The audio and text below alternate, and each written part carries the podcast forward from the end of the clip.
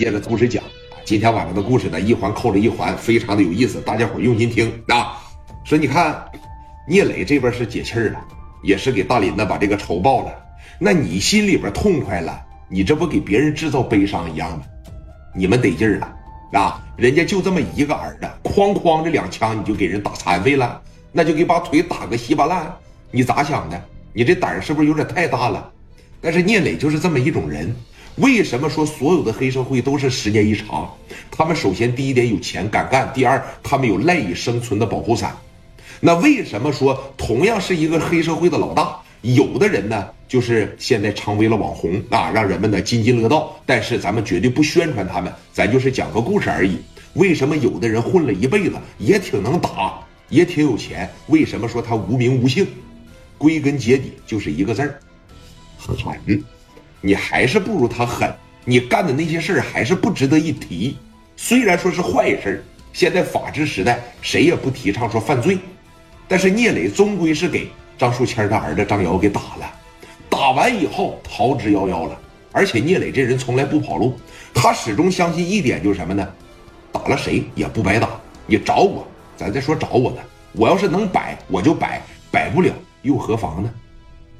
一直到踏上这条路，聂磊讲话了，我就从来没有后悔过。兵来将挡，水来土掩，你爱咋咋地。这边张树谦啊，也是和张瑶他妈一个劲儿，就是紧接着就奔医院里边来了啊。当看到自个儿的儿子从这个手术室里边出来，被包的像个粽子一样的时候，那谁不心疼啊？天底下没有不心疼儿子的父母，对不对？你就是蛇蝎心肠，你对别人不行。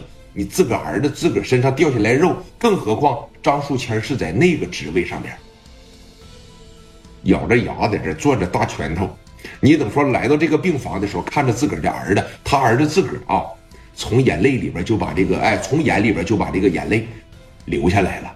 他心里边也后悔，我千不该万不该，我真是不该上了这个谭文文的床。这个该睡是勾引我，我要玩个别的女人，有可能都没事啊。你偏偏玩了说史殿林的女人，但天下没有后悔药，对不对？事情出了，你怎么办呢？在那个年代也是，你打我，那我就打你呗。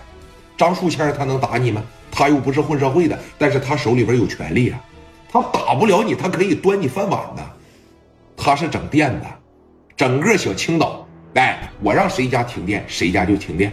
你是工地也好，你是商厦也好，你是酒店也好，我要这边不给你供电，你就干着急，你就干气死啊！这边也是彻底他妈急曹子了啊！张瑶在这儿也是眼泪直往下掉，给他爸就说了：“爸呀，无论如何你得给我把这一场找回来，我大好的前程已经毁了。”你说在我脑袋上开一刀，在我脸上开一刀，那毁容也就算了，最起码不影响我生活。我只要有钱，我多好的女孩我都能解乏上。但是我现在可能连站我都站不起来了，因为医生给说了，情况非常不乐观，啊，基本上后半生就得坐着轮椅。那换膝盖在那个年代基本上是空谈。接下来无非两个方案啊，要么就是截肢，以后用假肢，你能正常走道；不截肢没事就在轮椅上过一辈子。太年轻了，你要说六十岁、七十岁，那没腿了就没腿，那就混吃等死得了。他刚二十多呀，啊！张瑶他妈在这看着这一出啊，那也是心疼，瞅着自个儿的老公就说了：“你赶紧的啊，抓紧时间把这个叫聂磊的给我绳之以法，将他法办，替自个儿的儿子报仇。”我瞅着自个儿子这样，那是真他妈心疼啊！